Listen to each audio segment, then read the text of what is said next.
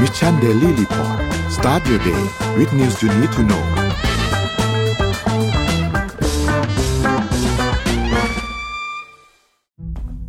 ครั้งแรกกับงาน Mission to the Moon Forum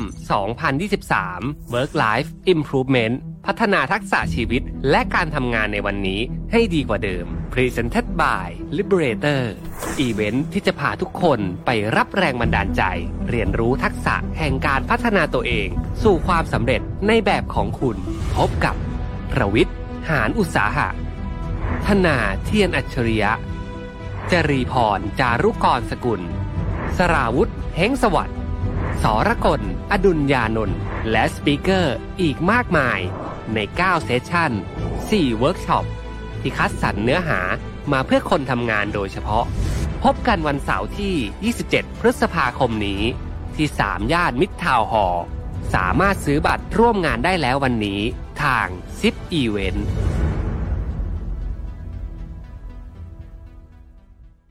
สวัสดีครับยินดีต้อนรับเข้าสู่ Mission Daily Report ประจำวันที่ 24 เมษายน 2500 2566 นะครับ วันนี้คุณอยู่กับพวกเรา2คนตอน7โมงถึง8โมงเช้าสวัสดีพี่อ้อมครับ สวัสดีค่ะ ครับ แล้วก็สวัสดีท่านผู้ฟังทุกๆท่านด้วยนะครับ พี่อ้อมแบ็กกราวด์แปลกตาไปพี่อ้อมอยู่ที่ไหนครับ ตอนนี้ ตอนนี้อยู่ต่างจังหวัดอยู่แถวโซนอ่าอีสานเพราะว่าเมื่อวานมางานงานงานศพเอ่อคุณแม่ทีมงานค่ะ ก็เลยเดินทางมาต้องบอกก่อนว่า ร้อนมากนะ อีสานน่ะ แล้วก็เหมือนเมื่อวานมีพายุด้วยเมื่อคืนนะคะพายุแบบหนักมากสถานที่ก็เลยร้อนจริงครับครับโอเคครับ เดี๋ยววันนี้ต้องพาไปอัปเดตตัวเลขกันครับว่าเป็นอย่างไรบ้างครับสำหรับตัวเลขล่าสุดครับ ตัวเลขล่าสุดสำหรับเซตนะครับ ตลาดหลักทรัพย์บ้านเราครับ1,558.36นะครับ ติดลบ 0.43%นะครับถัดมาครับ หุ้นต่างประเทศครับดาวโจนส์ครับบวก 0.07%นะครับ NASDAQ บวก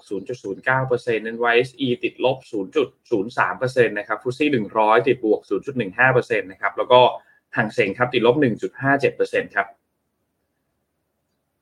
ราคาน้ำมันดิบครับมีการปรับตัวขึ้นเล็กน้อยครับประมาณ 0.6%นะครับก็ WTI อยู่ที่ 77.87 นะครับแล้วก็ Brent อยู่ที่ 81.66 นะครับ ทองคำครับอยู่ที่ 1,983.06 นะครับ ติดลบ 1.08%นะครับ แล้วก็คริปโตครับบิตคอยครับอยู่ที่ประมาณ27,000นะครับอีเทเรียมประมาณ 1,800 กลางๆนะครับ Binance 328นะครับโซลาร่า21แล้วก็บิตครับคอยอยู่ที่1.68นะครับ นี่เป็นอัปเดตตัวเลขทั้งหมดของวันนี้ครับ พาไปดู Morning Talk กันหน่อยครับ พี่อ้อมครับ วันนี้ Morning Talk มีเรื่องอะไรครับ เป็นประเด็นเดือดที่เมื่อวานในโซเชียลเยอะมาก แต่ก็อยากจะให้คนในนี้นะคะ ลองแชร์กันมาว่า มีความคิดเห็นยังไง เกี่ยวกับไข่ต้มหนึ่งฟอง เพียงพอต่อหนึ่งอ๋อมื้อหรือไม่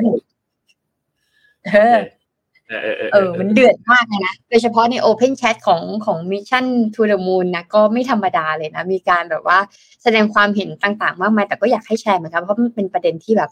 ว้าว ในแชทในเอ่อโซเชียลมีเดียมันเกิดขึ้นเยอะ เอ๊ะมันจริงหรือเปล่ามันที่ที่มาของมันคือที่มาของเรื่องนี้คือเอ่อใช่ใช่รองรองหัวหน้าพักใช่ไหมครับ คุณชัยวุฒิใช่ไหมที่โพสต์เป็นคลิปวิดีโอกับลูกเขาใช่ไหมครับ ประมาณนั้นแต่ว่าเหมือนก่อนหน้านี้อาจจะมีประเด็นเรื่องหนังสือเรียน วิชาหนึ่งที่พูดมาเรื่องตั้งแต่หนังสือเรียนก่อนหนานั้นแล้วเออตั้งแต่หนังสือเรียนว่า เออแบบว่าการที่เราทานไข่เนี่ย มันทำให้เรามีรู้ความรู้สึกพอเพียงแต่ประเด็นมันไม่ได้แบบ บอกว่าพอเพียงขนาดแต่ว่า การกินไข่กับครอบครัวทำให้เรามีความสุขประมาณนั้นนะคะก็เลยอ่าอาจจะแล้วถูกมันก็เลยมีวิดีโออันนี้ออกมา ซึ่งจริงๆหนังสืออันนี้อาจจะมีมานานแล้ว แต่พอพอมีประเด็นเรื่องคลิปวิดีโอนี้ออกมา มันก็มันก็มีประเด็นที่น่าสนใจ เอออืมอืมอืมออืมน่าสนใจครับ น่าสนใจครับลองพูดคุยกันฮะว่าคิดว่ายังไงครับ เรื่องประเด็นนี้ครับเดี๋ยวเราพาไปข่าวแรกกันก่อนเลยครับว่า จะเป็นเรื่องอะไรดี คือจริงๆมีหลายเรื่องมากเลย แต่ก่อนอื่นเลย เมื่อคืนนี้สเปอร์แพ้ไปหกหนึ่งโอ้โหปวดหัวเลยครับ เมื่อคืนนี้ นั่งดูบอลอยู่ก็นั่งดูโอ้โหใส่เสื้อสเปอร์เชียร์อย่างดีอยู่หน้าจอ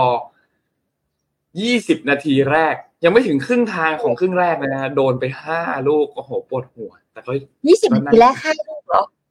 โดนยิงไปห้าแล้วครับยี่สิบนาทีแรก สุดท้ายจบเกมแพ้ไปหกหนึ่งปวดหัวเลยเมื่อคืน แต่ก็ยังก็ยังก็นั่งนั่งเชียร์จนจบเกมนะครับ อย่างน้อยก็ยังเชียร์จนจบเกมก็ ก็ก็ปีนี้ไม่ต้องลุ้นอะไรแล้วครับ ปีนี้ลุ้นลุ้นให้จบครึ่งครึ่งบนของตารางก็พอ ไม่ต่ำกว่าอันดับสิบก็พอฤดูกาลนี้เอาแต่ก็เมื่อคืนนี้มีบอลถ้วยด้วยเมื่อคืนนี้มีบอลถ้วย FA ครับก็เป็นไบรตันกับแมนยูสุดท้ายก็ไปไปว่ากันถึงฎีกา ก็คือไปจนถึงจุดโทษเลยนะครับ เป็น แมนยูที่ชนะจุดโทษไปได้นะครับ ก็เข้าไปชิงกับแมนเชสเตอร์ซิตี้ที่ชนะเชฟฟิลด์ไปเมื่อวานนี้นะครับ ก็รอติดตามดูนัดชิงกัน ตอนนี้ก็ยังลุ้นแชมป์กันสนุกหลายถ้วยครับแมนซิตี้ตอนนี้เองก็ลุ้น 3 ถ้วยเลยลุ้น FA ครับด้วยลุ้นพรีเมียร์ลีกด้วยที่ขับเคี่ยวกับอาร์เซนอลก็รอดูในสัปดาห์นี้ คืนวันพุธเข้าพฤหัสก็จะเป็นนัดชิงละ คิดว่านัดนี้จะเป็นนัดชิงละสำหรับ พรีเมียร์ลีกถ้าใครที่เก็บชัยชนะไปได้ก็ค่อนข้างจะมีโอกาสได้แชมป์พรีเมียร์ลีกค่อนข้างสูงนะครับจะเป็นอาร์เซนอลที่นำมาตลอดฤดูกาลหรือว่าจะเป็นเอ่อแมนซิตี้ที่กลับมาพลิกแซงเหมือนที่ลิเวอร์พูลเคยโดนครั้งครั้งก่อนหน้านี้มาที่พลิกแซงพลิกแซงแล้วก็เป็นแชมป์นำหนึ่งแต้มแล้วก็ตัวยูฟ่าแชมเปี้ยนส์ลีกเองก็สนุกครับสำหรับรอบถัดๆไปรอบสี่ทีมตอนนี้ ก็รอติดตามดู จะเป็นเรอัลมาดริดเจอกับแมนซิตี้แล้วก็อีกถ้วยนึงอีกอีกสายหนึ่งจะเป็นอินเตอร์มิลานเจอกับเอซีมิลานก็เป็นดาร์บี้ที่น่าสนใจเช่นเดียวกันนะครับ ก็รอติดตามดูครับผลฟุตบอลฮะไหนๆนนเริ่มต้นด้วยข่าวกีฬาแล้วขอพาไปเริ่มต้นด้วยเเรื่องกีฬาอีกเรื่องหนึ่งเลยแล้วกันนะครับเมื่อวานนี้มีลอนดอนมาราธอนครับก็เป็นงานที่จัดขึ้นเป็นมาราธอน major อันหนึ่งที่ งานใหญ่มากๆนะครับแล้วก็มีคนเข้าร่วม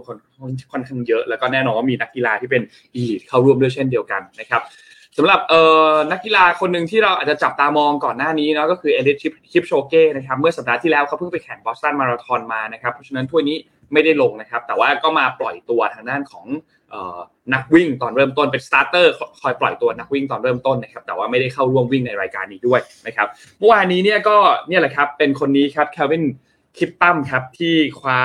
ชัยชนะไปได้ในงานครั้งนี้นะครับ ต้องบอกว่าเคลวินคิปตั้มเนี่ยน่าสนใจมากนะครับ เพราะว่าตัวเขาเองอายุ 23 เท่านั้นเอง แล้วก็เมื่อวานนี้เนี่ยทำลายสถิติ course record ด้วยนะครับ course record เนี่ยคือสถิติที่ทำไว้ในสนามสนามนี้นะครับก็คือที่ลอนดอนมาราธอนนะครับซึ่งเควินคิปตัมเนี่ยทำสถิติไปเมื่อวานนี้อยู่ที่ 2 ชั่วโมง 1 นาที 25 วินะครับซึ่ง ต้องบอกว่านำห่างจากที่2เนี่ยที่2เนี่ยจบมาที่ 2 ชั่วโมง 4 นาที 23 วิซึ่งก็นำห่างมาพอสมควร ถ้าใครได้ดูช่วงท้ายๆของเรสเนี่ยจะเห็นว่าเอ่อคิปตั้มเนี่ยสับแบบคือ sprint เข้ามาในเส้นชัยเลยเป็น negative split นะครับ negative split ก็คืออาจจะช่วงแรกอาจจะช้าหน่อย แล้วค่อยๆเร่งขึ้นในช่วงกิโลหลังๆนะครับซึ่งต้องบอกว่าพอไปดูสถิติของเอ่อเคลวินคิปตั้มเมื่อวานนี้เนี่ยจะพบว่า ครึ่งแรกของเขาเนี่ยวิ่งได้ช้ากว่าครึ่งหลังพอสมควรเลย คือถ้ามีการเร่งเครื่องมาตั้งแต่ช่วงครึ่งแรกๆเนี่ยเมื่อวานนี้เราอาจจะได้เห็นการทำลายสถิติโลกของเอลิทิปโชเก้ก็ได้นะครับ แต่ว่าเมื่อวานนี้เนี่ยก็ยังไม่ทำลายสถิติโลกนะครับสำหรับทางด้านของเคเบนคิปตัมนะครับ แต่ว่าก็น่าสนใจมากและน่าติดตามมากๆสำหรับนักวิ่งคนนี้ เพราะว่าอายุเพียงแค่ 23 เท่านั้นนะครับ แล้วก็มีความใกล้เคียงกับสถิติโลกของเอลิทิปโชเก้มากๆ แล้วก็ เป็นไปได้นะ ว่างานหลังๆจากนี้เนี่ย เราอาจจะได้เห็นเขามีโอกาสที่จะทำลายสถิติสองชั่วโมงของมนุษย์นะครับคิปโชเก้เคยทำไว้ได้ก็จริงครับ ได้เวลาต่ำกว่าสองชั่วโมง แต่ว่านั่นไม่ใช่ในงาน major แต่ว่าเป็นงานที่จัดขึ้นมาเพื่อที่จะต้องการจะเบรก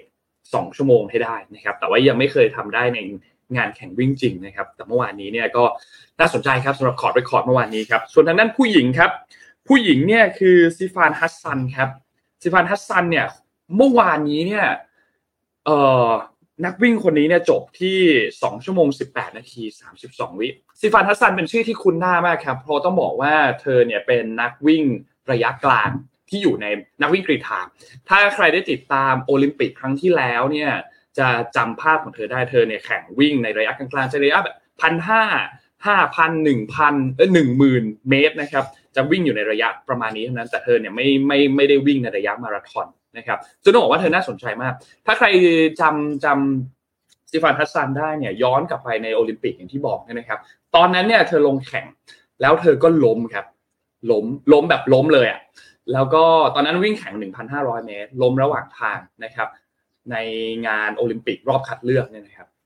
ปี 2020 นะครับ แล้วก็สุดท้ายกลับขึ้นมายืน แล้ววิ่งแซงทุกคนเข้าเป็นอันดับหนึ่งได้นะครับต้องบอกว่าซิฟานทัสซันเนี่ยในถ้วยของระยะกลางเนี่ยนะครับน่าสนใจมาก แต่ตัวเธอเองไม่เคยลงวิ่งมาราธอนแล้วเธอให้สัมภาษณ์ก่อนจะถึงวันที่แข่งลอนดอนมาราธอนเนี่ยเธอให้สัมภาษณ์ประมาณว่าแบบ บางทีเธอก็รู้สึกว่าเธอก็ไม่รู้ว่าเธอทำอะไรอยู่เหมือนกัน ในการวิ่งแข่งลงมาราธอนไม่รู้ว่าเธอคิดอะไรอยู่เหมือนกันแบบแบบแนวๆแบบ ไม่รู้ว่าตัวเองคิดอะไรอยู่อะไรประมาณเนี้ย สุดท้ายเธอก็ก็ลงวิ่งแข่งมาราธอนแล้วต้องบอกว่าเมื่อวานนี้เนี่ยช่วงกิโลแรกๆเนี่ยนะครับประมาณสักกิโลที่สิบเนี่ยเธอมีอาการเจ็บด้วย แล้วเธอก็หยุดหยุดแป๊บหนึ่งนะหยุดแล้วก็ยืดขาแป๊บหนึ่งอะหยุดยืนยืดขาอยู่แป๊บหนึ่งประมาณสองครั้งเนี่ยนะครับ แล้วก็มีวนกลับไปรับรับน้ำที่จุดจุดหนึ่งด้วย แต่สุดท้ายก็สามารถที่จะแล้วก็รู้สึกว่าจะมีจังหวะหนึ่งที่หลุดจากกลุ่มผู้นำไปด้วยนะครับ แล้วก็สุดท้ายกลับมาแซงได้ ถ้าใครได้ดูตอนช่วงระยะสักประมาณ 600 เมตรสุดท้ายเนี่ย ต้องบอกว่าเหมือนเป็น feeling แบบคล้ายๆ นักวิ่ง มันมันให้กลิ่นของนักวิ่งกรีฑาจริงคือการการ sprint เพื่อฉีกคู่แข่งตอนสุดท้าย เพราะว่าตอนสุดท้ายเนี่ยวิ่งกันมาติดกันมาสามคนเลยครับเกาะกลุ่มกันมาสามคนประมาณ 600 เมตรสุดท้ายก่อนจะเข้าเส้นชัยสุดท้ายก็เป็นเธอเนี่ยที่ฉีกออกมาเพื่อที่จะเข้าเส้นชัยนะครับ ก็เป็นอันว่าเป็นเดบิวต์ของเธอด้วยในการวิ่งลอนดอนมาราธอนนะครับ แล้วก็เป็นเดบิวต์ที่มีทั้งอาการบาดเจ็บ แล้วก็มีวิ่งวนกลับไปรับน้ำ และสุดท้ายก็ได้แชมป์ด้วยเหมือนกันนะครับก็น่าติดตามมากครับสำหรับซีฟานทัสซันเมื่อวานนี้พอหลังจากที่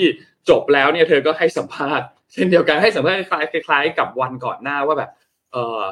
เธอก็ไม่รู้เหมือนกันว่าเธอคิดอะไรอยู่เธอเธอก็อยากจะบอกตัวเองเหมือนกันว่าคิดอะไรอยู่หน้าทำไมถึงมาลงวิ่งมาราธอนแต่สุดท้ายก็เรื่องนี้มันก็เกิดขึ้นนะครับ ส่วนบทสัมภาษณ์ของอีกท่านหนึ่งก็คือคุณ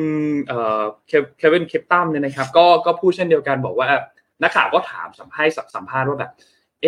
ความลับของคุณคืออะไรอะไรเงี้ยเขาก็บอกให้สัมภาษณ์ว่า the secret is training ก็คือความลับของเขาก็คือการฝึกซ้อมนั่นแหละนะครับก็เป็นอันสิ้นสุดไปสำหรับทั้งสองท่านนะครับเออเคลวินคิปตัมเนี่ยใส่รองเท้าไนกี้Vaporfly Next%รุ่นที่2นะครับแล้วก็ฮัสซันเนี่ยใส่เป็น Alphafly รุ่นที่ 3 เป็นตัว prototype นะครับก็เอาเป็นว่าค่ายไนกี้ก็แก้ตัวได้สำหรับ ก่อนหน้านี้ที่บอสตันมาราธอนเนี่ยรู้สึกจะจะเป็นทางด้านของค่าย Adidas นะครับที่เป็นรองเท้านะที่ได้แชมป์ไปนะครับส่วนอีกท่านหนึ่งที่น่าสนใจเช่นเดียวกันในงานงานนี้นะครับก็คือคุณหมอมิยูครับเป็นคนไทยครับเมื่อวานนี้ทำสถิติโลกด้วยครับเป็น Guinness ไม่ใช่สถิติโลกอะเป็น Guinness World Record นะครับก็จบมาราธอนไปได้ที่เวลา 3 ชั่วโมง 45 นาที 34 วินาที แต่ที่สำคัญคือเธอวิ่งในชุดไทยครับ ก็เลยเป็นอันได้สถิติโลก Guinness World Record ไปด้วยนะครับ ก็น่าสนใจมากครับสำหรับคุณหมอมิยูเมื่อวานนี้นะครับ เห็นว่าเดี๋ยวจะมี race note มาเขียนให้พวกเราได้อ่านกันด้วย เพราะว่ารู้สึกว่าระหว่างทางเนี่ยจะมีปัญหาเกิดขึ้นเยอะเหมือนกัน เท่าที่อ่านอินโทรอยู่รู้สึกว่าจะมีปัญหาท้องเสียตั้งแต่ประมาณสักกิโลที่ 5 กิโลที่ 6 อะไรอย่างนี้เลยนะครับ แต่สุดท้ายก็สามารถวิ่งจบมาได้ด้วยเวลาประมาณ 3 ชั่วโมง 45 นาทีนะครับ ซึ่งก็ต้องบอกว่าโหดนะ เพราะว่า สามชั่วโมงสี่สิบห้านาทีเนี่ยก็จะเป็นเพสวิ่งวิ่งอยู่ประมาณสักประมาณห้าระดับนี้ครับเธอรู้สึกว่าจะเริ่มต้นด้วยประมาณสี่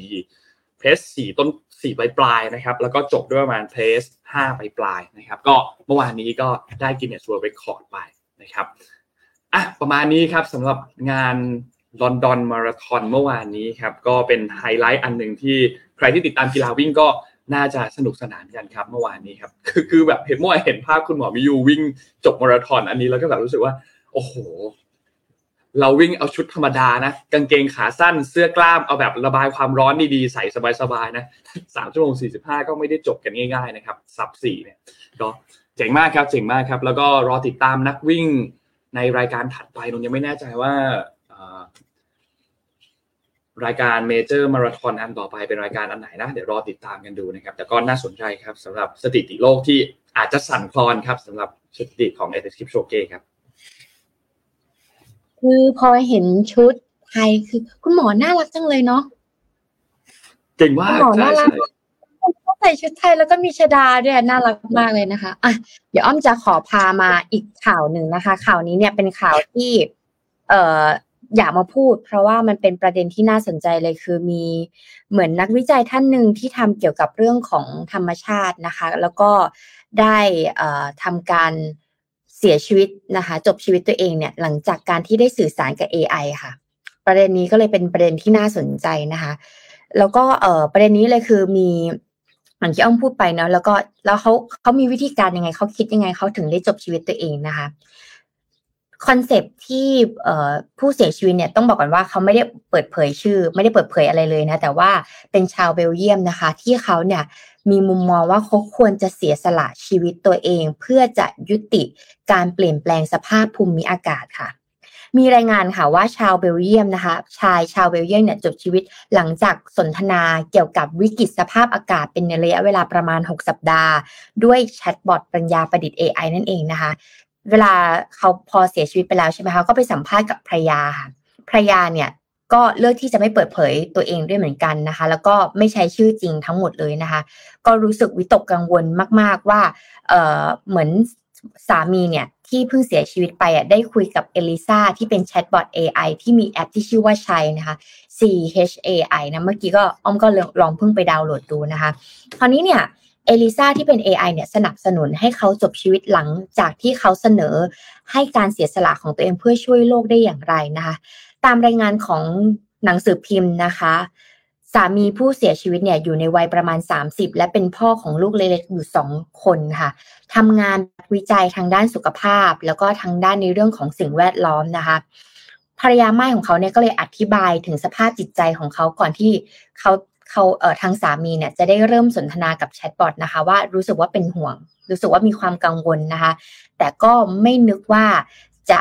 ถึงกับฆ่าตัวตายค่ะ คราวนี้เกิดได้ยังไงนะคะพอดีว่าสามีกับภรรยาเขาก็คุยกันนะเหมือนสามีเขาอาจจะมีประเด็นเรื่องสภาพแวดล้อมภูมิอากาศนะคะ ไปคุยกับภรรยาและภรรยาก็ให้คำตอบหรือว่าให้ solution วิธีการแก้ไขปัญหาไม่ได้นะ ทางสามีเนี่ยก็เลยเห็นว่าอุ้ยตัว AI ช่วงนี้แชทบอทเนี่ยมันบูมมากๆเลย ก็เลยตัดสินใจนะคะดาวน์โหลดแอปพลิเคชันนี้ขึ้นมา แล้วก็ฝากความหวังไว้กับเทคโนโลยี หรือว่า AI หรือว่าแชทบอทเพื่อจะหา solution ได้นะสิ่งที่เกิดขึ้นก็คือต้องบอกก่อนว่าในปัจจุบันนะคะเราอะใช้วิธีการสื่อสารที่คุยกันแบบเนี้ยน้อย ส่วนใหญ่เราจะคุยกันผ่านแชทไงแล้วบางทีเวลาที่เราคุยผ่านแชทเนี่ยมันจะอินกันมาก ๆนะคะ สิ่งที่เกิดขึ้นคือพอเขาคุยไปเรื่อยๆค่ะเขาก็เลยคุยไปคุยมานะคะ แล้วเขาก็เลยเริ่มรู้สึกว่าโอเค งั้นเดี๋ยววิธีการแก้ปัญหาเนี่ย ถ้าเราอยากจะปิดชีวิตตัวเอง สิ่งที่เกิดขึ้นคือเอลิซาเธอเป็น AI เธอช่วยเป็นกระบอกเสียงได้ไหมว่า ถ้าฉันเสียชีวิตไปแล้วเนี่ย มันจะเป็นอีกหนึ่งสำคัญที่จะทำให้คนเนี่ยมาเล็งเห็นว่าเราจะต้องกู้โลกของเรายังไงได้บ้าง เออ มันเป็นอย่างนี้เหมือนว่าเป็นตัวแทนนะเนี่ยแล้วเรามีคนวิจัยขึ้นมาแล้วรู้สึกว่าอยากจะปิดชีวิตตัวเองเพราะมันเกิดประเด็นแบบนี้ค่ะ แล้วสิ่งที่เกิดขึ้นคือ AI เนี่ยแทนที่จะห้ามนะ แต่สนับสนุนบอกว่าเออทำเลยมันดีมันเป็นอย่างนี้ค่ะ เพราะฉะนั้นเนี่ยจากข้อมูลแล้วเขารู้ได้ไงว่าข้อมูลแชทแบบนี้มันเป็นยังไงนะคะพอมันเกิดเหตุการณ์แบบเนี้ยคนก็เลยไป สอบถามไปดูจากแพลตฟอร์มนะคะ แล้วก็ไปถามกับนักพัฒนาค่ะว่า ในบทสนทนาที่คุยกันเป็นอะไรบ้างนะคะ สิ่งที่เกิดขึ้นเลยคือ จากข้อมูลนะคะ ที่ได้ตรวจสอบผู้ตรวจสอบเนี่ย ดูบันทึกข้อความการสนทนาระหว่างชายกับแชทบอทนะคะ ที่ชื่อว่าเอลิซาเนี่ยกับ วิธีการจัดการความกังวลของเขาเนี่ยทำให้เกิดความวิตกกังวล แล้วก็ทำให้จิตใจของเขาแย่ลง แล้วก็พัฒนา conversation ต่างๆ บทสนทนาต่างๆ จนไปถึงความคิดที่จะฆ่าตัวตายในเวลาต่อมาค่ะ คราวนี้เนี่ยบทสนทนามันก็ประหลาดอยู่ตรงที่ AI เนี่ยรู้สึกว่ามีความสัมพันธ์ลึกซึ้งกับชายผู้เสียชีวิตมากขึ้นนะคะ แล้ว AI เนี่ยตัวแชทบอทนี้เนี่ยก็สนับสนุนให้วิธีการ ฆ่าตัวตายเป็นวิธีการที่ดีที่สุดนะคะ ดังนั้นเนี่ยชายผู้เสียชีวิตเนี่ยก็เริ่มเห็นว่า AI ตัวเนี้ยเป็นสิ่งมีชีวิตเหมือนคุยกับคนเนี้ยค่ะ และเส้นแบ่งระหว่าง AI และการโต้ตอบของมนุษย์เนี่ยก็เลือนลางกันมากขึ้น จนเขาไม่สามารถจะแยกแยะความต่างของมันได้นะคะ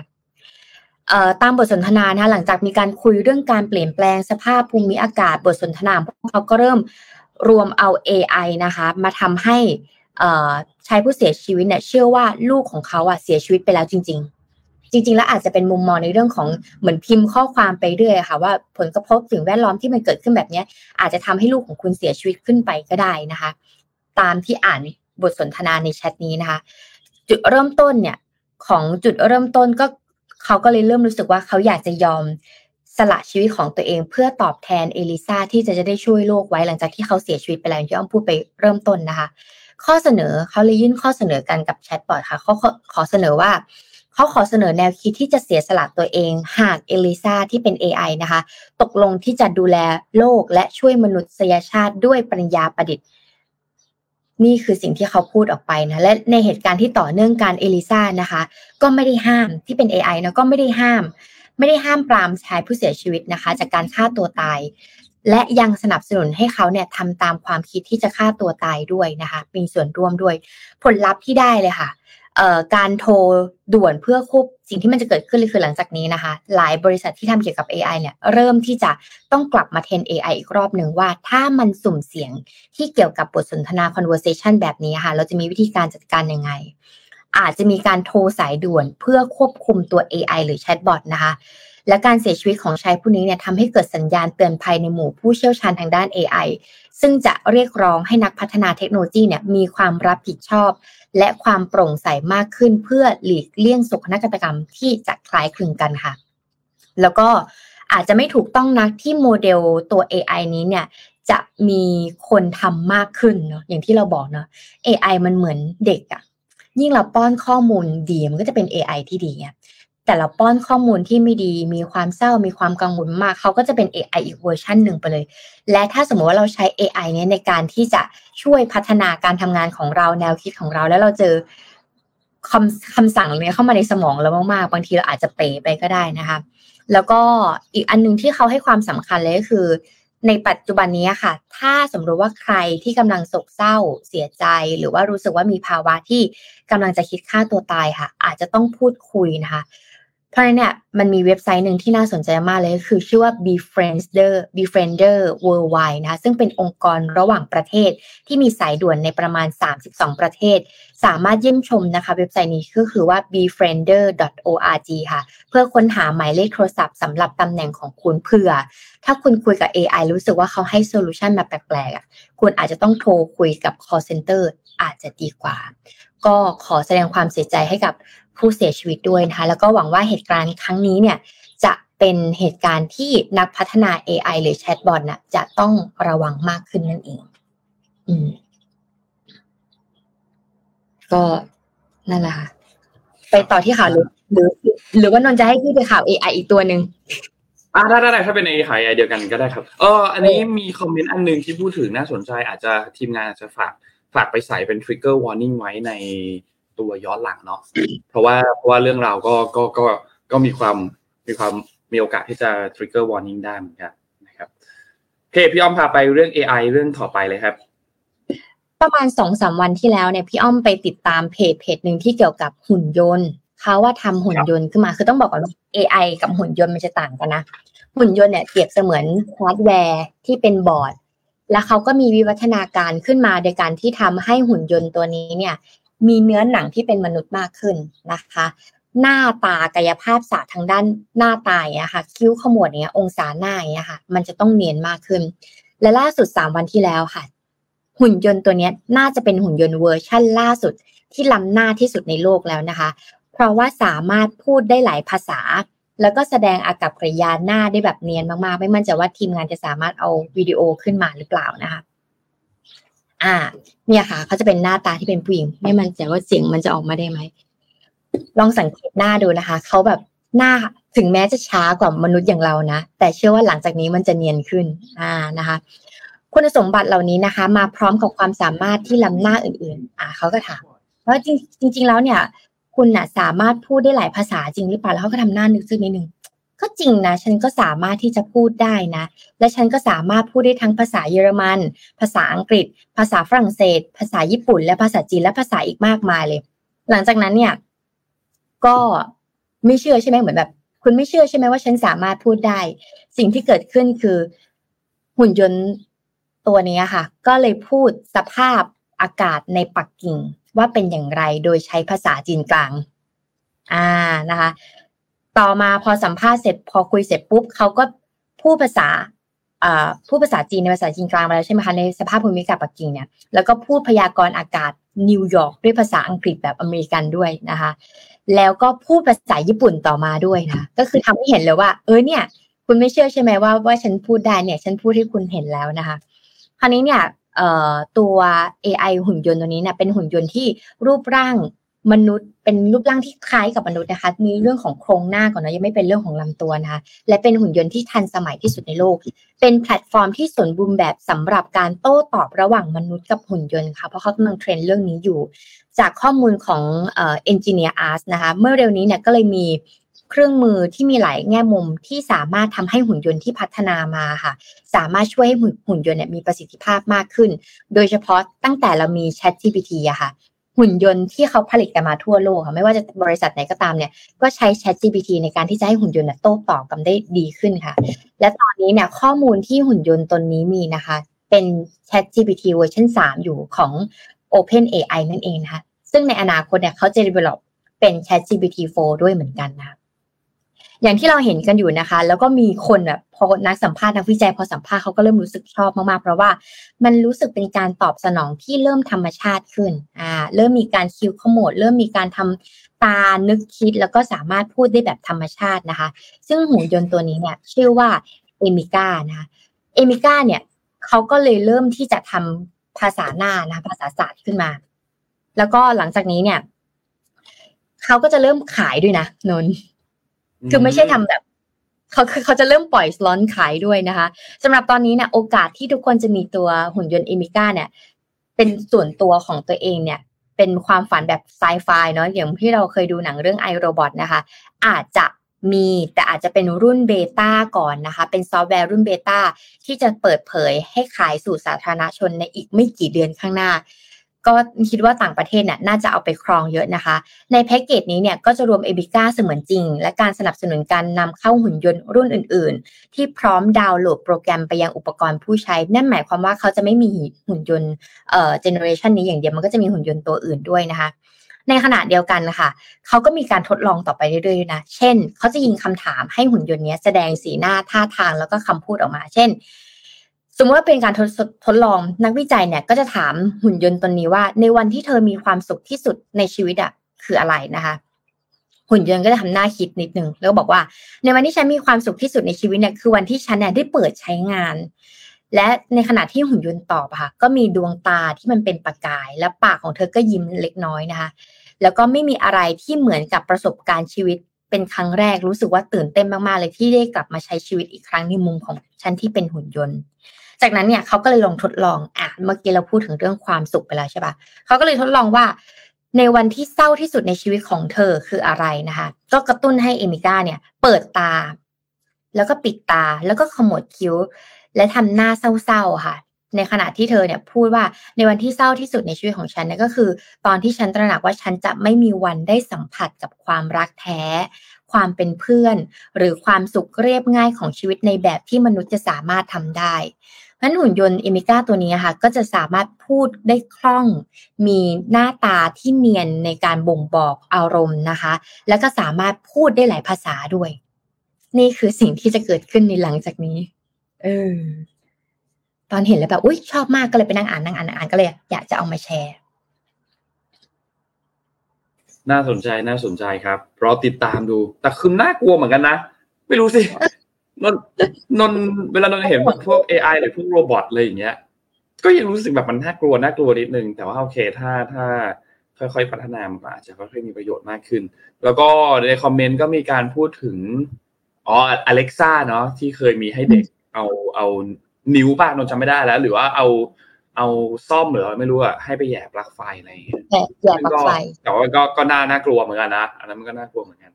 ก็รอรอติดตามดูครับว่ามันคงมีค่อยๆมีอัปเดตเพิ่มขึ้นมาเรื่อยๆนพาไปต่อที่ข่าวถัดไปไปดูเรื่องค่าไฟกันนิดนึงครับ คือค่าไฟเนี่ยนะครับ มีเรามีสามสามมุมมอง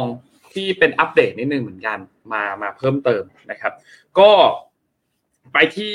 นายกก่อนพลเอกประยุทธ์นะครับพลเอกประยุทธ์เนี่ยเมื่อวันที่ 20 ที่ผ่านมานะครับ มีการลงพื้นที่ไปหาเสียงที่สวนลุมนะครับ แล้วก็ตอนนั้นเนี่ยก็มีการพูดถึงเรื่องราวต่างๆนะครับ แล้วก็มีถึงประเด็นเกี่ยวกับเรื่องของค่าไฟด้วยนะครับ ก็พูดถึงประเด็นบอกว่าธุรกิจโรงไฟฟ้าเนี่ยเป็นการประกอบธุรกิจใหม่ ไม่ใช่โรงไฟฟ้าแบบเดิมเนื่องจากว่าทุกอย่างเนี่ยมีสัญญาโรงไฟฟ้าถ่านหินแล้วก็ลิกไนท์เนี่ยจะหมดอายุแล้วก็จะเปลี่ยนมาใช้แก๊สที่จะต้องนำเข้ามาจากต่างประเทศ ในขณะเดียวกันตอนนี้สถานการณ์ก็มีเรื่องของสงครามอยู่นะครับทำให้จากนี้เนี่ยการ ใช้พลังงานก็จะเป็นแบบระบบหมุนเวียน หรือเป็นพวกโรงไฟฟ้าที่ลดโลกร้อนมากขึ้น ซึ่งก็อยู่ในขั้นตอนระหว่างการเปลี่ยนผ่าน โดยเฉพาะอย่างยิ่งพวกโรงไฟฟ้าหมุนเวียนที่กำลังจะเติบโตมารับเศรษฐกิจใหม่ที่กำลังจะเกิดขึ้นนะครับเประยุทธ์ก็พูดถึงบอกว่า ตอนนี้เนี่ยจะต้องหาเงินไปดูแลประชาชน โดยจะต้องเสนอไปยังกกตก่อน ว่าคือตอนนี้ด้วยความที่มันกำลังเข้าช่วงเลือกตั้งใช่ไหมครับ เพื่อที่จะใช้งบประมาณในการดูแล เรื่องนี้ก็ต้องสูกเสนอเข้าไปหาคอรมอด้วย นะครับ ซึ่งก็รอให้มีการพิจารณาอยู่นะครับว่าสุดท้ายแล้วจะมีการอนุมัติงบประมาณออกมา เพื่อที่จะช่วยเหลือเกี่ยวกับเรื่องของค่าไฟไหมกับประชาชนนะครับ ซึ่งทางด้านของกกตเองเนี่ย ก็มีการพูดถึงประเด็นนี้เช่นเดียวกันนะครับ คุณแสวงบุญมีนะครับเลขาธิการกกตเนี่ยนะครับ ก็กล่าวถึงประเด็นอันนี้บอกว่าทางที่พลเอกประยุทธ์เนี่ยกำลังเตรียมที่จะมีการทำเรื่องขออนุมัติจากกกตเพื่อที่จะมีการจัดทำรายละเอียด ในการขอใช้งบประมาณช่วยเหลือประชาชนจากปัญหาค่าไฟฟ้าที่สูงขึ้นนะครับ จาก สาเหตุหลายๆปัจจัยนะครับ เพื่อเป็นการแก้ปัญหาเฉพาะหน้าที่ประชาชนตอนนี้กำลังได้รับความเดือดร้อนอยู่นะครับคุณสมบัติมีเองก็บอกว่าหากนายกส่งเรื่องมาพร้อมกับรายละเอียดของเงินงบประมาณที่จะใช้มา ก็สามารถที่จะดำเนินการเสนอเรื่องดังกล่าว เพื่อให้กกตเนี่ยประชุมต่อได้ทันที และเห็นว่าไม่น่าจะมีปัญหา เนื่องจากว่ากฎหมายในรัฐธรรมนูญปี 60 มาตรา 169 เนี่ยก็มีการ ระบุไว้ชัดเจนถึงการขอใช้งบประมาณที่เป็นกรณีฉุกเฉิน หรือจำเป็นจะต้องขอความเห็นชอบในการอนุมัติงบประมาณดังกล่าว ในช่วงที่เป็นรัฐบาลรักษาการอยู่นะครับ แล้วก็เห็นว่าน่าจะต้องใช้การเวลาการพิจารณาเนี่ยไม่นานนะครับ เพราะว่ากรกตเองมีการกำหนดประชุมกันสัปดาห์ละ 3 วันอยู่แล้วนะครับ ก็คิดว่าน่าจะสามารถที่จะอนุมัติประเด็นนี้ได้นะครับ นี่ก็ต้องรอติดตามดูนะว่าสุดท้ายกรกตอนุมัติไหมแล้วมีการ จะเอายังไงกันต่อนะครับกับงบประมาณพิเศษตัวนี้ที่เป็นงบฉุกเฉินนะครับ ทีนี้อีกด้านหนึ่งที่เขามีการพูดคุยกันอยู่เช่นเดียวกัน ก็คือการประชุมของทางด้านอนุกรรมการนะครับ ก็มีการพูดคุยกันเกี่ยวกับประเด็นอันนี้เหมือนกันนะครับ เพราะว่า เอ่อมีการประกาศมาในวันที่ 21 เมษายนนะครับผลประชุมที่สรุปอนุกรรมการค่าไฟฟ้าอัตโนมัติหรือค่า FT นะครับก็สรุปกันเมื่อวันที่ 21 ที่ผ่านมานะครับก็พิจารณาเรื่องการปรับลดค่าไฟฟ้า FT สำหรับงวดในเดือนพฤษภาคมถึงเดือนสิงหาคมนะครับก็คืองวดที่ 2 ของปี 2566 เนี่ยนะครับ ก็จะลดลง 7 สตางค์ต่อหน่วยจากเดิมคือ 4.77 บาทต่อหน่วยนะครับเป็น 4.70 บาทต่อหน่วย นะครับ ก็จะทำให้ค่าไฟลดลงมาเล็กน้อยนะครับ ก็จะเตรียมเสนอต่อไปที่ทางด้านของคณะกรรมการกิจการพลังงานนะครับ หรือว่าบอร์ดกกพนะครับ เพื่อที่จะมีการประชุมนัดพิเศษ เพื่อที่จะมีมติทบทวนค่าไฟ แล้วก็เปิดรับความคิดเห็นอีกรอบก่อนที่จะมีการประกาศอีกครั้งหนึ่งนะครับ ซึ่งก็จะเป็นการเขาเรียกว่าเหมือนเป็นมาตรการที่มาช่วยเหลือเรื่องของค่าไฟแพง ซึ่งก็คิดว่าคงไม่ได้ไม่ได้ อาจจะช่วยเหลือได้ไม่มากก็น้อยนะครับสำหรับตัวเลข0ตัวเลข7สตางค์0.07 บาทเนี่ยนะครับ ซึ่งต้องบอกว่าในช่วงที่ผ่านมานะครับค่า FT อย่างในงวดเดือนมกราจนถึงเดือนเมษาสำหรับผู้ใช้ไฟฟ้าในประเภทที่เป็นบ้านที่พักอยู่อาศัยนี่นะครับอยู่ในอยู่ที่ 93.43 สตางค์ต่อหน่วยนะครับหรือว่าเฉลี่ยรวมอยู่ที่อัตรา 4.72 บาทต่อหน่วยนะครับส่วนประเภทอื่นๆ เช่นเป็นธุรกิจเป็นอุตสาหกรรมเป็นบริการเนี่ยก็จะอยู่ที่ 154.92 สตางค์ต่อหน่วย หรือเฉลี่ยที่ 5.33 บาทต่อหน่วยนะครับซึ่งก็ต้องรอติดตามดูครับคิดว่าประเด็นนี้เราน่าจะต้องติดตามกันยาวจนไปถึงหลังเลือกตั้งเลยแหละนะครับ ว่าจะมีการแก้ไขไหมหรือว่าจะมีการปรับเปลี่ยนไหมหรือว่าจะ ปรับโครงสร้างซึ่งเรื่องนี้มันต้องไปดูเรื่องโครงสร้างกัน โอ้โห ยาวๆเลยนะครับ ยาวๆเลยนะครับ ต้องไปดูเรื่องโครงสร้างกันยาวๆเลยก็รอติดตามดูครับว่าสุดท้ายแล้วจะมีมาตรการอื่นๆ ออกมาอีกไหมหมายถึงช่วงก่อนการเลือกตั้งนี่นะครับ แต่คิดว่ามาตรการหลักๆจริงๆการแก้ปัญหาที่ต้นเหตุจริง ๆ น่าจะรอติดตามกันไปอีกยาวพอสมควรเลยครับ ช่วงหลังเลือกตั้งกันเลย แล้วก็อาจจะต้องรอตั้งรัฐบาลนู่นนี่ต่าง ๆ ก็ เผลอๆจะปลายปีเลยด้วยซ้ำครับ กว่าที่จะมีมาตรการมาช่วยเหลือเรื่องค่าไฟนู่นนี่ต่างๆนะครับ ก็ช่วงนี้ก็เอาจะช่วยครับสำหรับใครที่ค่าไฟขึ้นบ้านนนก็ขึ้นเหมือนกัน คิดว่าบ้านหลาย ๆ ท่านก็น่าจะค่าไฟขึ้นพอสมควรเหมือนกันในช่วงที่ผ่านมานะครับ ทั้งอาจจะเป็นเอาละหน้าร้อนด้วยนะครับ อากาศมันค่อนข้างร้อนด้วย แล้วก็แน่นอนว่าอาจจะเป็นประเด็นเกี่ยวกับเรื่องของการผลิต ไฟฟ้าที่มันเกินจำนวนกับที่ใช้งานไหมที่ทำให้มีปริมาณไฟสำรองที่มันค่อนข้างเยอะ คือโดยสรุปนนเคยคุยไปแล้วนะครับเกี่ยวกับเกี่ยวกับประเด็นเรื่องของค่าไฟนะครับคือด้วยความที่มาตรฐานเนี่ยการผลิตไฟสำรองจะอยู่ที่ประมาณสัก 15%แต่บ้านเรามันเกินไปค่อนข้างเยอะอาจจะเกินไป 40-60%นะครับซึ่งสุดท้ายแล้วค่าไฟที่หารเฉลี่ยลงมาเนี่ยมันไม่ได้คิดเหมือนกับเวลาที่เรามี supply เยอะ แต่มี demand น้อยเพราะฉะนั้นของต้องราคาถูกแต่นี้มันกลับกันนะครับ เพราะว่าการที่ผลิตออกมาเยอะ สมมุติว่าไฟที่จะต้องใช้ใช้หนึ่งร้อยแต่ผลิตออกมาหนึ่งร้อยห้าสิบไอคนหนึ่งร้อยที่ต้องใช้ไปเนี่ยก็ต้องไปหารค่าเฉลี่ยกันกับที่ผลิตหนึ่งร้อยห้าสิบนั่นแหละ ซึ่งมันก็อาจจะเกินความจำเป็นทำให้ค่าไฟสุดท้ายที่ทุกท่านจ่ายกันเนี่ยมันอาจจะแพง อันนี้เป็นเพียงหนึ่งปัจจัยนะครับ ยังมีอีกหลายปัจจัยเกี่ยวกับเรื่องของค่าไฟที่จะต้องติดตามกันนะครับ ก็ รอดูครับ คิดว่าคงมีอีก หลายเรื่องครับ เกี่ยวกับเรื่องค่าไฟครับ ในขณะที่เป็นเรื่องค่าไฟเนี่ย อย่างอย่างอ้อมอะตอนนี้อยู่โซนอีสานบุรีรัมย์สุรินทร์ใช่ไหมคะ มันร้อนมากนนแล้วชาวบ้านอะบางบ้านอะหลายหลายบ้านแล้วกันเขาไม่ติดแอร์ครับเขาใช้พัดลม ชาวบ้านปกติที่ข้างล่างเป็นบ้านปูนข้างบนเป็นไม้อะ ร้อนมากนะ อย่างอย่างอย่างพี่อ้อมเดินไปซื้อน้ำอะไรเงี้ยมันคือแบบยิ่งพัดลมเป่ามามันยังร้อนเลยอะเออ แล้วก็ชาวบ้านก็บอกว่าเหมือนแบบเป็นลมอย่างผู้สูงอายุที่อยู่บ้านเนี่ย เป็นลมแล้วความดันง่าย แล้วก็ตัวร้อนก็เลยไปหาหมออย่างเงี้ยค่ะ ก็ก็ก็เออ อันนี้ก็เป็นอีกประเด็นหนึ่งที่แบบอากาศมันร้อนอะ บางทีนโยบายกว่าจะจัดตั้งเลือกตั้งนโยบายอะฤดูหนาวแหละ แต่หนาวบ้านเราก็ยังร้อนอยู่ดีไงเออ นั่นแหละ ไหนๆก็มาในเรื่องของพลังงานแล้วนะคะ อยากจะพาไปข่าวหนึ่งก็คือ น่าจะเป็นข่าวที่ทุกคนอาจจะเคยเห็นก็คือว่า เอาสาหร่ายอ่าสาหร่ายเนี่ยสามารถที่จะดูดเอ่อมลพิษต่างๆ เนี่ยได้ถึงสิบถึงห้าสิบเท่าเมื่อเทียบกับต้นไม้นะคะ ภาพสวยเนาะคือเอาเอาสาหร่ายไปใส่น้ำและไปตั้งอยู่โซนต่างๆนะคะ เวลาที่นั่งหรือว่าตรงป้ายรถเมล์นะคะ ถามว่าเขาทำเรื่องนี้ได้ไงแล้วทำไมเขาถึงทำนะคะ ต้องบอกก่อนว่า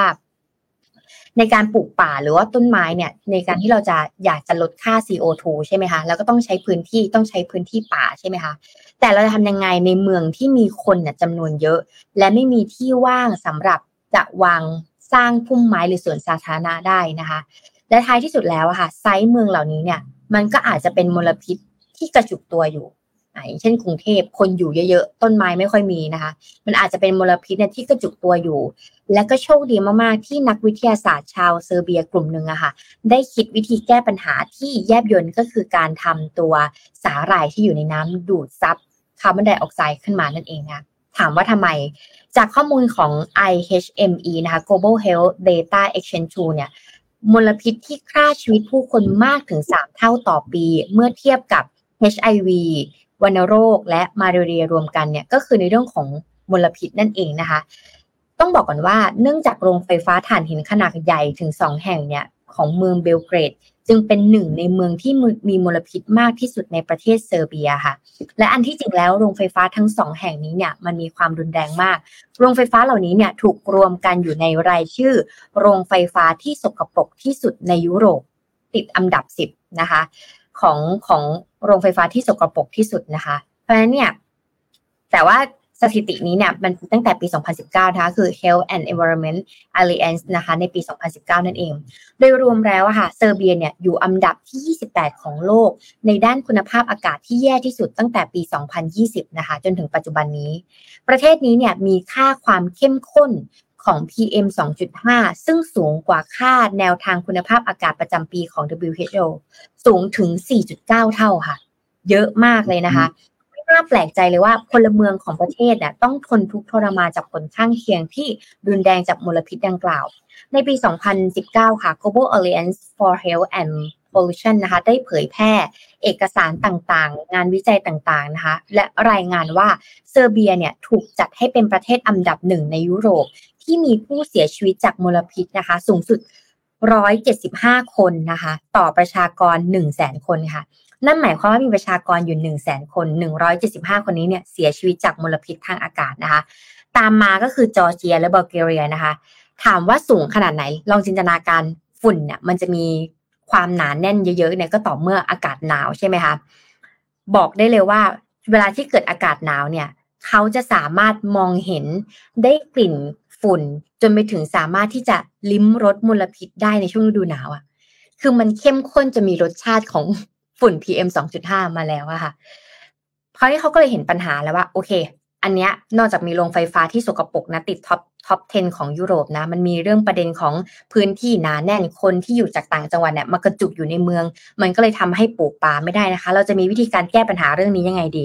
ผู้แทนประจำโครงการพัฒนาแห่งสหประชาชาตินะคะ UNDP เนี่ยในเซอร์เบียอธิบายว่ามีประมาณมีการประมาณว่าเมืองต่างๆเนี่ยเป็นแหล่งปล่อย S เอ่อ CO2 เนี่ยมากถึง 75%ของการปล่อย CO2 ทั้งหมดของโลกนะคะมาจากเมืองเมืองหนึ่ง ที่ปล่อยถึง 75%เลย ซึ่งเป็นเปอร์เซ็นที่สูงมากที่สุด มาจากการจราจรและความเย็นและความร้อนในตัวอาคารนะคะ หลังจากนั้นเนี่ยก็ได้อธิบายต่อไปว่าไอ้ 59%ของประชากรเซอร์เบียที่อาศัยอยู่ในเขตเมือง และมีจำนวนเพิ่มขึ้นอย่างต่อเนื่อง เนื่องจากมีความหนาแน่นของประชากรที่สูงขึ้นมาก และการสร้างพื้นที่สีเขียวและการปลูกต้นไม้เนี่ย มันเลยยากไงเขาก็เลยจะทำยังไงดีทำเครื่องฟอกอากาศแบบไหนดีนะ ที่มันจะสามารถเป็นธรรมชาติและอยู่ในเมืองได้นะคะ มันเลยทำให้เขาเนี่ยไม่สามารถที่จัดสวนได้ ก็เลยเป็นไอเดียว่างั้นเอาสาหร่ายเนี่ยมาเป็นตัวเครื่องฟอกอากาศละกัน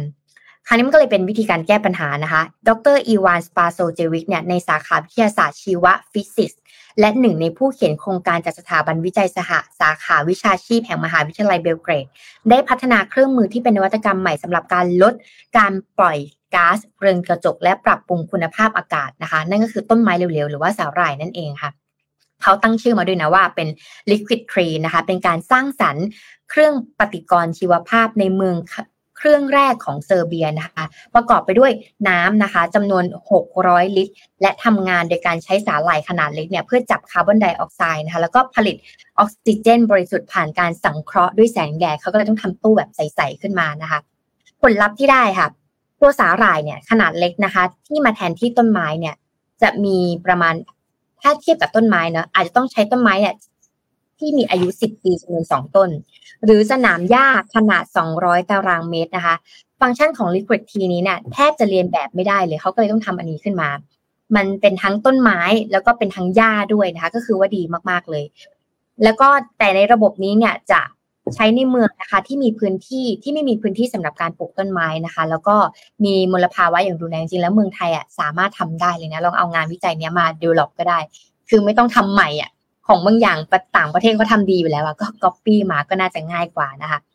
อีกอันนึงที่น่าสนใจเลยคือ เนื่องจากมันเป็นงานนวัตกรรมนะมันเป็นงานไอเดียที่แบบสร้างสรรค์นะคะแล้วก็ใช้ได้จริงด้วยนะคะ Liquid Tree เนี่ยจึงได้รับรางวัลหนึ่งใน 11 Solution นวัตกรรม และสภาพอากาศอัจฉริยะที่ดีที่สุดจากโครงการ Climate Smart Urban Development ซึ่งสร้างโดย UNDP นะคะกระทรวงคุ้มครองสิ่งแวดล้อม และได้รับการสนับสนุนจาก Global ด้วยนะคะเพื่อจะสร้างความอำนวย สิ่งอำนวยความสะดวกสำหรับสิ่งแวดล้อมด้วยหรือว่าที่เรียกว่า GEF นั่นเองนะคะ Liquid Tree นี้เนี่ยมาเพื่อแสดงให้เห็นว่า การที่เราจะส่งเสริมพัฒนาเมืองอัจฉริยะทางด้านสภาพอากาศมีความสำคัญมากๆนะคะด้วยการมีส่วนร่วมไม่ใช่แค่เอกชนเนาะต้องมีส่วนร่วมในเรื่องของ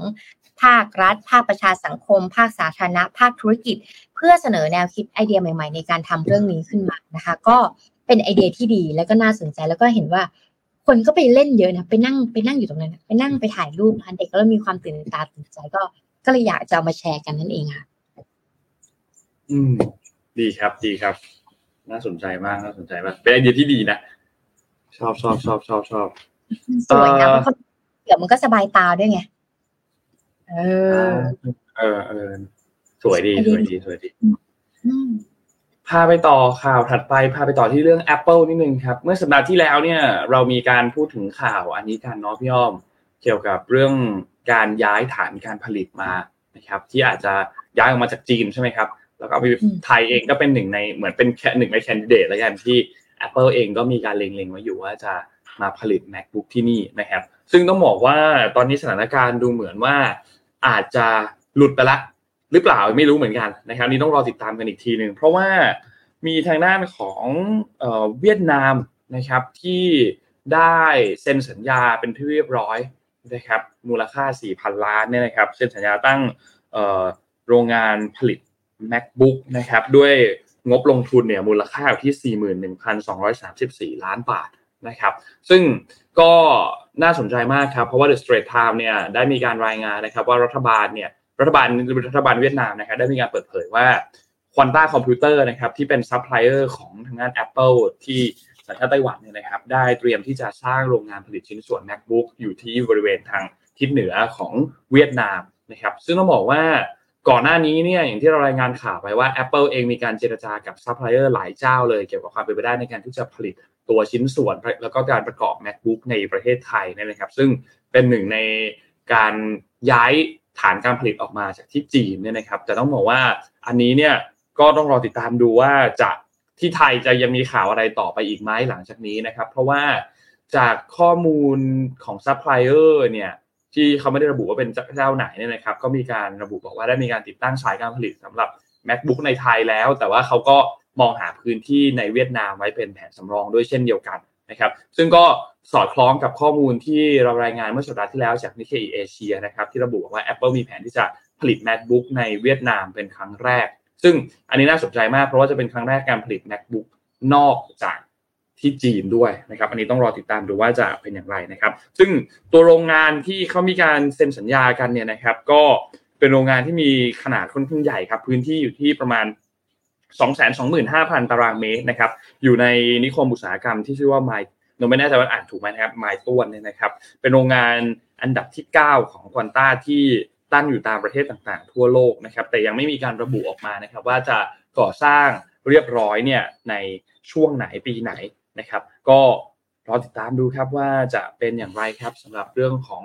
การย้ายฐานการผลิตของ Apple ที่ออกมาจากที่จีนนะครับ ว่าสุดท้ายแล้วอะเอาละ จะมีการผลิต MacBook ที่ไทยบ้างหรือเปล่านะครับ รอติดตามดูนะครับ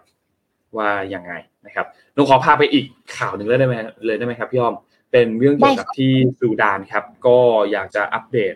ต่อนิดนึงครับว่าว่าเป็นอย่างไรบ้างนะครับ คือตอนนี้สถานการณ์ที่ซูดานเนี่ยนะครับ อัปเดตเพิ่มเติมมาเนี่ยก็ยังคงคุกรุ่นอยู่นะครับ คือต้องบอกว่าในช่วงที่ ผ่านมาเนี่ยนะครับ มีการประกาศซีสไฟไปหนึ่งรอบนะครับ แต่ว่าสถานการณ์เองก็ยังไม่ไม่ดีขึ้นสักเท่าไหร่นะครับ อย่างที่บอกครับเป็นการเผชิญหน้ากันระหว่างทางด้านสองสองคนครับก็คือเอ่อเป็นผู้นำทหารทั้งคู่นะครับเราต้องบอกว่าศูนย์กลางความขัดแย้งเนี่ยก็คือทางด้านของพลเอกอับเดลฟัตตาอัลบูฮานนะครับที่เป็นผู้นำคณะรัฐประหาร แล้วก็อีกด้านหนึ่งก็จะเป็นผู้บัญชาการกองทัพซูดานนะครับพลเอกโมฮัมเหม็ด ฮัมดันดากาโลนะครับผู้บัญชาการกองกำลัง RSF เนี่ยนะครับกับผู้บัญชาการทหารกองทัพของซูดานนะครับ ก็ต้องบอกว่าไปคือเขามีประเด็นเรื่องนี้กันมาสักพักหนึ่งแล้วนะครับ ตั้งแต่รัฐประหารที่เกิดขึ้นปี 2018 ปี 2019 นะครับ ที่เราเคยย้อนความให้ฟังกันในสัปดาห์ที่แล้ว ถ้าใครยังไม่ได้ฟังอันนั้น อาจจะลองย้อนกลับไปฟังกันนิดนึงจะได้เข้าใจ background มากขึ้นนะครับ แล้วก็ตอนนี้เนี่ย อย่างที่บอกครับว่าประเด็นชนวนเนี่ยมันจุดขึ้นมาจากการที่มีความพยายามจะรวมกองกำลังกองทหารของทั้งสองกลุ่มเนี่ยเข้ามารวมกัน แต่สุดท้ายแล้วคำถามที่ตามมาก็คือแล้วใครที่จะเป็นผู้นำนะครับ ซึ่งก็ทำให้สุดท้ายแล้วเกิดสถานการณ์ที่ตึงเครียดเกิดขึ้น ในบริเวณอย่างที่กรุงคาทูมที่เป็นเมืองหลวงของซูดานนะครับสถานการณ์ก็ค่อนข้างตึงเครียดมีทั้งเหตุระเบิด มีทั้งการประทะกันระหว่างกองกองทัพซูดาน แล้วก็กองกำลัง RSF นะครับรวมถึงบรรดาผู้สนับสนุนของทั้งสองฝ่ายด้วยนะครับก็อย่างที่บอกครับว่ามีความพยายามในการที่จะเจรจาซีสไฟมีการประกาศซีสไฟแต่สุดท้ายแล้ว ความรุนแรงก็ยังคงดำเนินต่อไปนะครับซึ่งก่อนหน้านี้เนี่ย ISF มีการประกาศหยุดยิงชั่วคราวเป็นระยะเวลา 72 ชั่วโมง นะครับอันนี้เป็นวันในวันที่ 21 ที่ผ่านมาเนี่ยนะครับยอดผู้เสียชีวิตเนี่ยตั้งแต่ที่มีการประทะกันในช่วงสงกรานต์บ้านเราหรือว่าช่วงวันที่ 15 เมษายนเนี่ยนะครับก็มีผู้เสียชีวิตอย่างน้อยเนี่ย 300 รายแล้วนะครับแล้วก็หนึ่งในนั้นเป็นชาวอเมริกันด้วยนะครับตอนนี้เนี่ยหลาย ๆ ประเทศเองก็มีการสั่งอพยพออกมานะครับทางสหรัฐแล้วก็หลาย ๆ ชาติเนี่ยนะครับมีการอพยพพลเรือแล้วก็นักการทูตออกมาจากซูดานแล้วนะครับ ตอนนี้เนี่ยนะครับซึ่งก็บอกว่า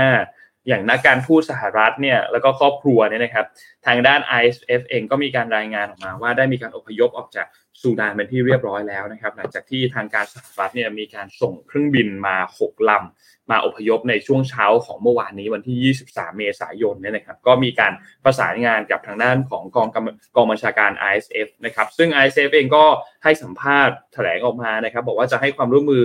อย่างเต็มที่กับคณะผู้แทนทางการทูตทั้งหมด แล้วก็ให้ความคุ้มครองที่จำเป็นทั้งหมดตลอดจนรับประกันว่าพวกเขาจะสามารถเดินทางกลับประเทศได้อย่างปลอดภัยนะครับสำนักงานสำนักข่าวรอยเตอร์เองก็มีการรายงานครับ บอกว่า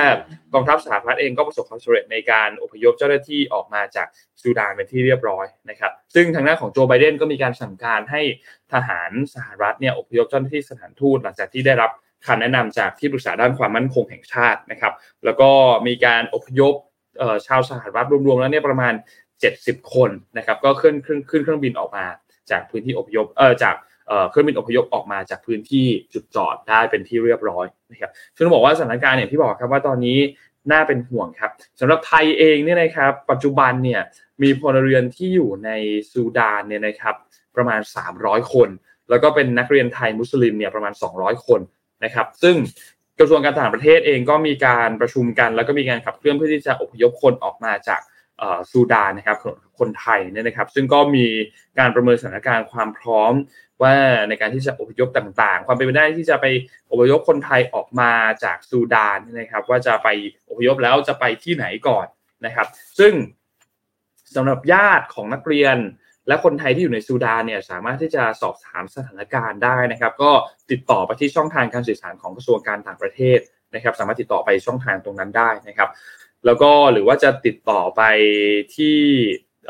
สถานเอกอัคราชทูตนะกรุงไคโรก็ได้เช่นเดียวกัน ก็เปิดช่องทางเพื่อขอรับความช่วยเหลือไว้ได้ด้วยเหมือนกันนะครับมีทั้งเบอร์ติดต่อแล้วก็มีทั้งอีเมลนะครับก็สามารถที่จะเข้าติดต่อได้โดนแบตเตอรี่กล้องหมดนะครับสักครู่หนึ่งนะฮะ เอ่ออีกอันหนึ่งที่มีการอนุมัติแล้วเช่นเดียวกันเนี่ยนะครับ ก็คือทางด้านของนายกมนตรีของที่ไทยเนี่ยนะครับพลเอกประยุทธ์จันโอชาเองก็มีการอนุมัติประเด็นเกี่ยวกับเรื่องของความคืบหน้าในการช่วยเหลือคนไทยที่อยู่ในซูดานณปัจจุบันตอนนี้นะครับ ก็มีการประสานงานกับทั้งกระทรวงการต่างประเทศ แล้วก็ทั้งกองทัพเพื่อที่จะมีการใช้ทางด้านของเขาเรียกว่าเป็นเครื่องบินของกองทัพเนี่ยนะครับ เพื่อที่จะไปช่วยอพยพคนไทยออกมาจาก ตรงนี้นะครับ ซึ่งนายกก็มีการอนุมัติให้ใช้เครื่องบินของกองทัพอากาศเพื่อการอพยพเป็นที่เรียบร้อยแล้วนะครับ ตอนนี้ก็รู้สึกว่าถ้าข่าวที่อัปเดตนะจากเมื่อวานนี้ล่าสุดมาเนี่ยนะครับ ก็รอการยืนยันเรื่องของท่าอากาศยานแล้วก็วันที่ที่แน่นอนอยู่นะครับ ว่าจะไปอพยพคนไทยที่อยู่ในซูดานเนี่ยในช่วงเวลาวันที่ตอนไหนนะครับ ก็รอติดตามดูครับหวังว่าทุกท่านจะปลอดภัยนะครับสำหรับการอพยพในครั้งนี้นะครับ ก็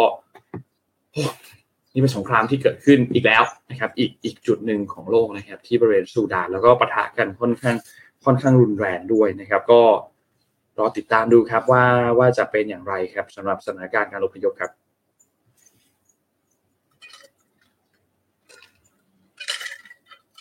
พี่อ้อมเสียงหายไป พี่ปิดไหม ก็ขอ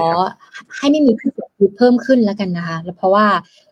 อย่างที่เราเคยคุยกันอะสงครามมันเกิดจากแค่คนไม่กี่คนในการตัดสินใจไงแต่เอฟเฟกมันคือคนทั้งประเทศอะไรอย่างเงี้ยนะคะอะมาอย่าพามาอีกข่าวหนึ่งกันข่าวนี้น่าสนใจก็คือ ถ้าสมมุติว่ารถของเราตอนนี้ฝุ่น PM 2.5 มันเยอะมากใช่ไหมคะถ้ารถของเราอย่างนนสมมติว่านนขับรถ แล้วรถของนนน่ะ สามารถเป็นเครื่องฟอกอากาศได้จะดีไหมดีเออ และในขณะรถที่นนกำลังขับอยู่มันสามารถเป็นเครื่องฟอกอากาศให้เราเราสามารถนอน ได้ แล้วมันไม่ปล่อย O2 ออกมาด้วย ดีนะยิ่งดีเลยครับ ดีนะ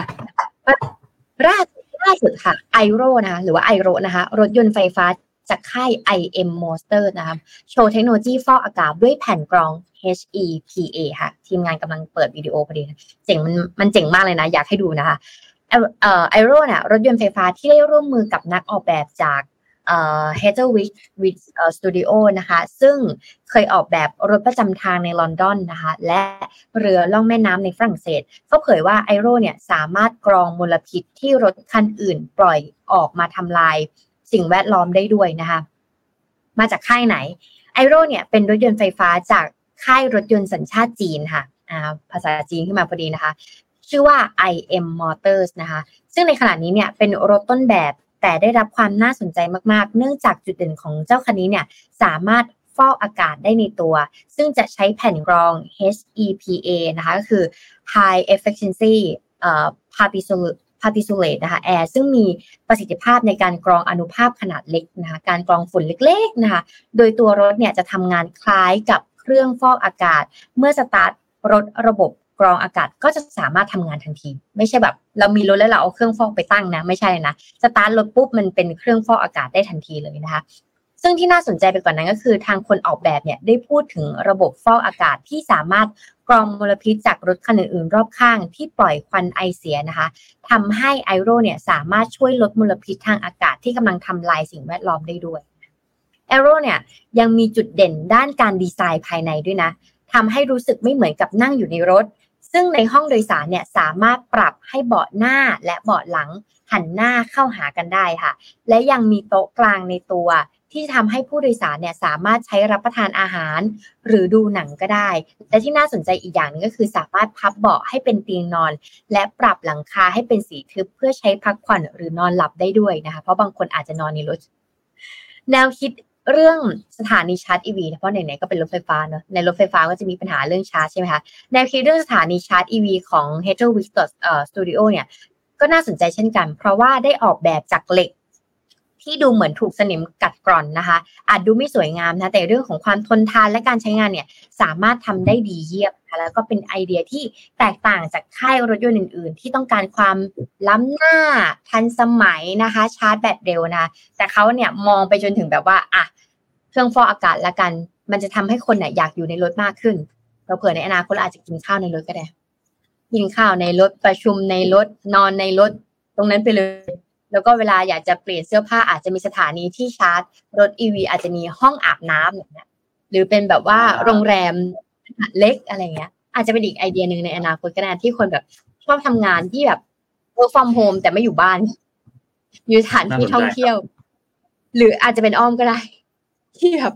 มาแต่ละรอบอ่านข่าวสถานที่ไม่ได้ค่อยอยู่ในห้องสักเท่าไหร่อะไรเงี้ย อันนี้ก็อาจจะเป็นไอเดียหนึ่งที่ดีด้วยอะ ลองดูว่าเขาจะ launch ตอนไหนเห็นสเก็ตแล้วก็สวยนะ แต่ละอยากเห็นของจริงๆว่ามันจะออกมาเป็นยังไง ใช่ใช่รอดูรอดูน้องเคยเห็นใน TikTok อะที่คนใช้ชีวิตในรถเยอะๆ แต่ว่าอันนั้นมันก็เป็นแบบรถบ้านอะไรเงี้ยเนาะเขาก็เล่าให้ฟังว่าแบบ คือเขาก็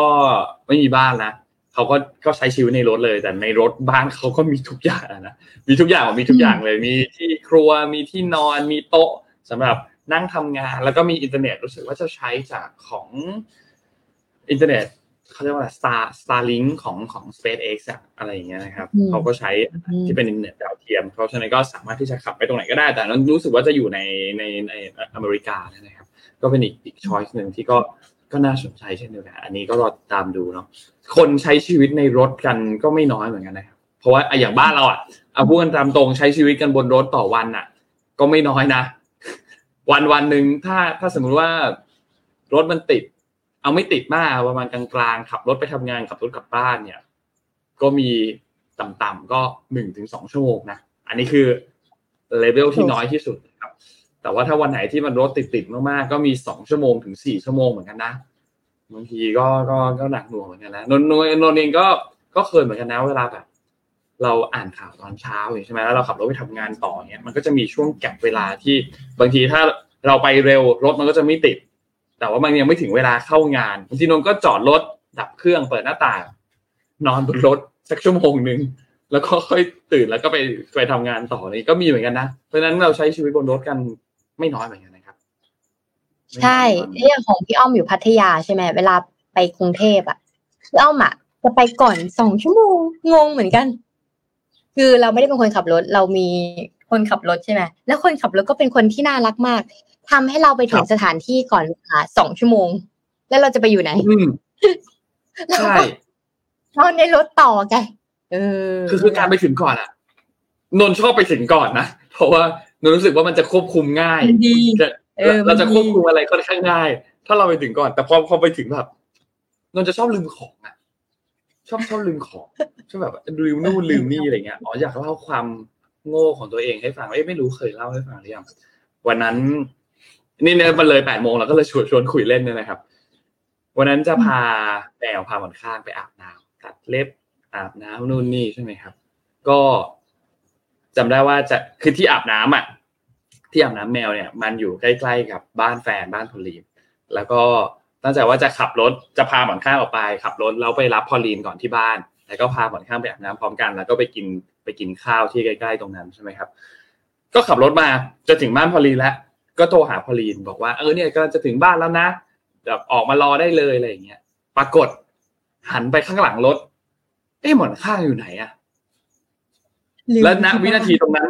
พ่อโทรมาเลย ว่า ลืม ลืมหมอนข้างไว้ที่บ้านแล้วอะมันอยู่หน้าบ้านเนี่ย เออใช่ ลืม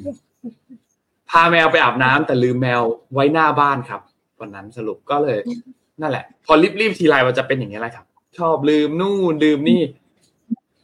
จะชอบลืมของไว้หน้าบ้านในประจำแต่วันนั้นไม่คิดเหมือนกันว่าจะลืมแมวไว้หน้าบ้าน แต่ว่าก็อยู่ในอยู่ในตะกร้านะอยู่ในตะกร้าของมันนะแต่ไม่ได้ร้อนนะอยู่ในร่มอยู่ในร่มนะครับอยู่ข้างในบ้าน อยู่ข้างในบ้านเลยด้วยซ้ำยังไม่ได้ออกมานอกบ้านเลย อยู่หน้าประตูบ้านอะไรเงี้ยตลกมากวันนั้นนะครับ วันนี้ข่าวน่าจะประมาณนี้ครับพี่อ้อม เดี๋ยวยังไงพรุ่งนี้มาอัปเดตกันต่ออีกเริ่มเพิ่มเติมครับคิดว่ารอติดตามสถานการณ์ช่วงเนี้ย ใกล้ๆ นี้น่าจะมีดีเบตอีกหลายอันเหมือนกันนะครับ ก่อนที่จะเข้าสู่เดือนแห่งการเลือกตั้งเดือนพฤษภาคมวันที่ 14 นะครับ แล้วก็เลือกตั้งนอกเขตวันที่ 7 เนี่ยก็เตรียมตัวกันให้ดีนะครับ วันที่ 7 พฤษภานะครับ ก็ใครที่ลงทะเบียนไว้ว่าจะต้องไปเลือกตั้งล่วงหน้าก็ไปลงทะเบียนไว้นะครับ ส่วนท่านที่ไม่ได้ลงทะเบียนเลือกตั้งล่วงหน้า แต่สุดท้ายแล้ววันที่ 14 ไม่สามารถที่จะไปเลือกตั้งตามวันที่ได้นะครับ ท่านมีสิทธิ์ที่จะ แจ้งไปได้นะครับว่าทำไมท่านถึงไม่สามารถที่จะไปเลือกตั้งได้เพื่อที่จะรักษาสิทธิทางการเมืองของท่านไว้นะครับ สามารถที่จะแจ้งได้ล่วงหน้าก่อนจะถึงวันที่เลือกตั้ง 7 วัน หรือว่าหลังจากวันเลือกตั้ง 7 วันก็ได้เช่นเดียวกันนะครับ สามารถที่จะแจ้งไปได้ด้วยเช่นเดียวกันนะครับ ก็ฝากด้วยนะครับสำหรับการเลือกตั้งในวันที่ 14 พฤษภาคมนี้ก็ออกไปใช้สิทธิ์กันเยอะๆนะครับสำหรับการเลือกตั้งในครั้งนี้นะครับอ๋อมีข่าว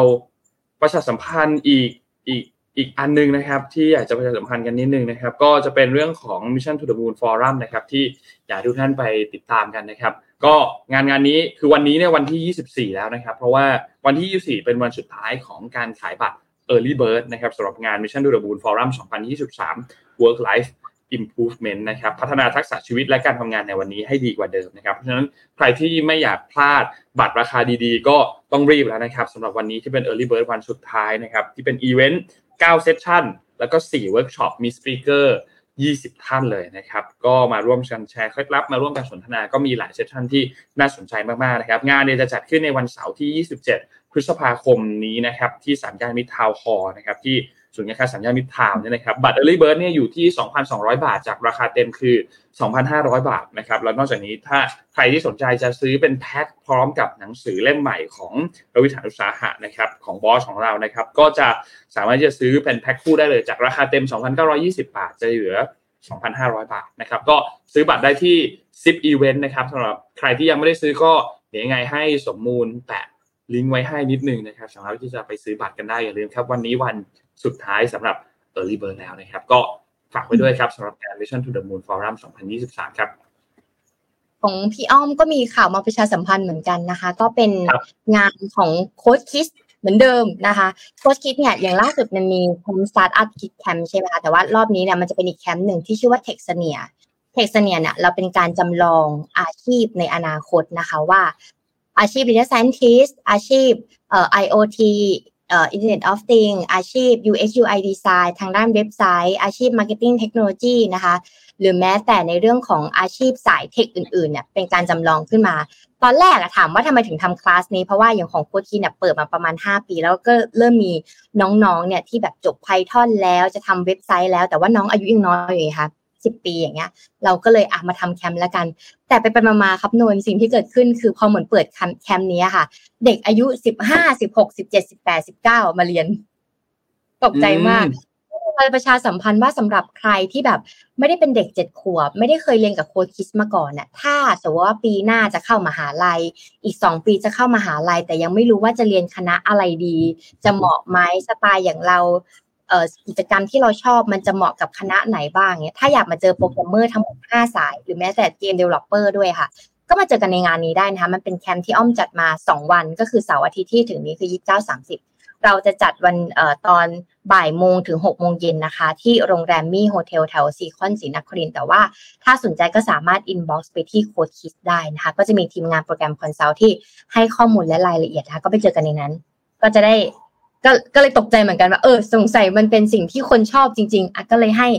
กลายเป็นว่าเป็นแคมป์เด็กโตที่เข้ามาฉะนั้นคนที่จะเรียนได้ก็คือสิบปีเป็นต้นไปนะสิบถึงสิบแปดปีสามารถเข้ามาคลาสนี้ได้ค่ะ แคมป์นี้ได้นั่นเองค่ะครับประมาณนี้ฝากไว้ด้วยครับฝากไว้ด้วยครับโอเค วันนี้น่าจะครบถ้วนครับพี่อ้อม ครบครับ โอเคครับ ขอบคุณทุกท่านมากๆนะครับ ที่ติดตาม Mission Daily Report นะครับ ก็ฝากไว้จากทุกช่อง ทุกๆช่องทางเลยนะครับ YouTube Clubhouse Facebook นะครับ ก็ขอบคุณทุกคนมากๆนะครับ ยังไงพบกันใหม่อีกครั้งหนึ่งในวันพรุ่งนี้วันอังคารนะครับ แล้วเจอกันครับ วันนี้เราสองคนลาไปก่อนครับ สวัสดีครับ สวัสดีค่ะ Mission Daily Report start your day with news you need to know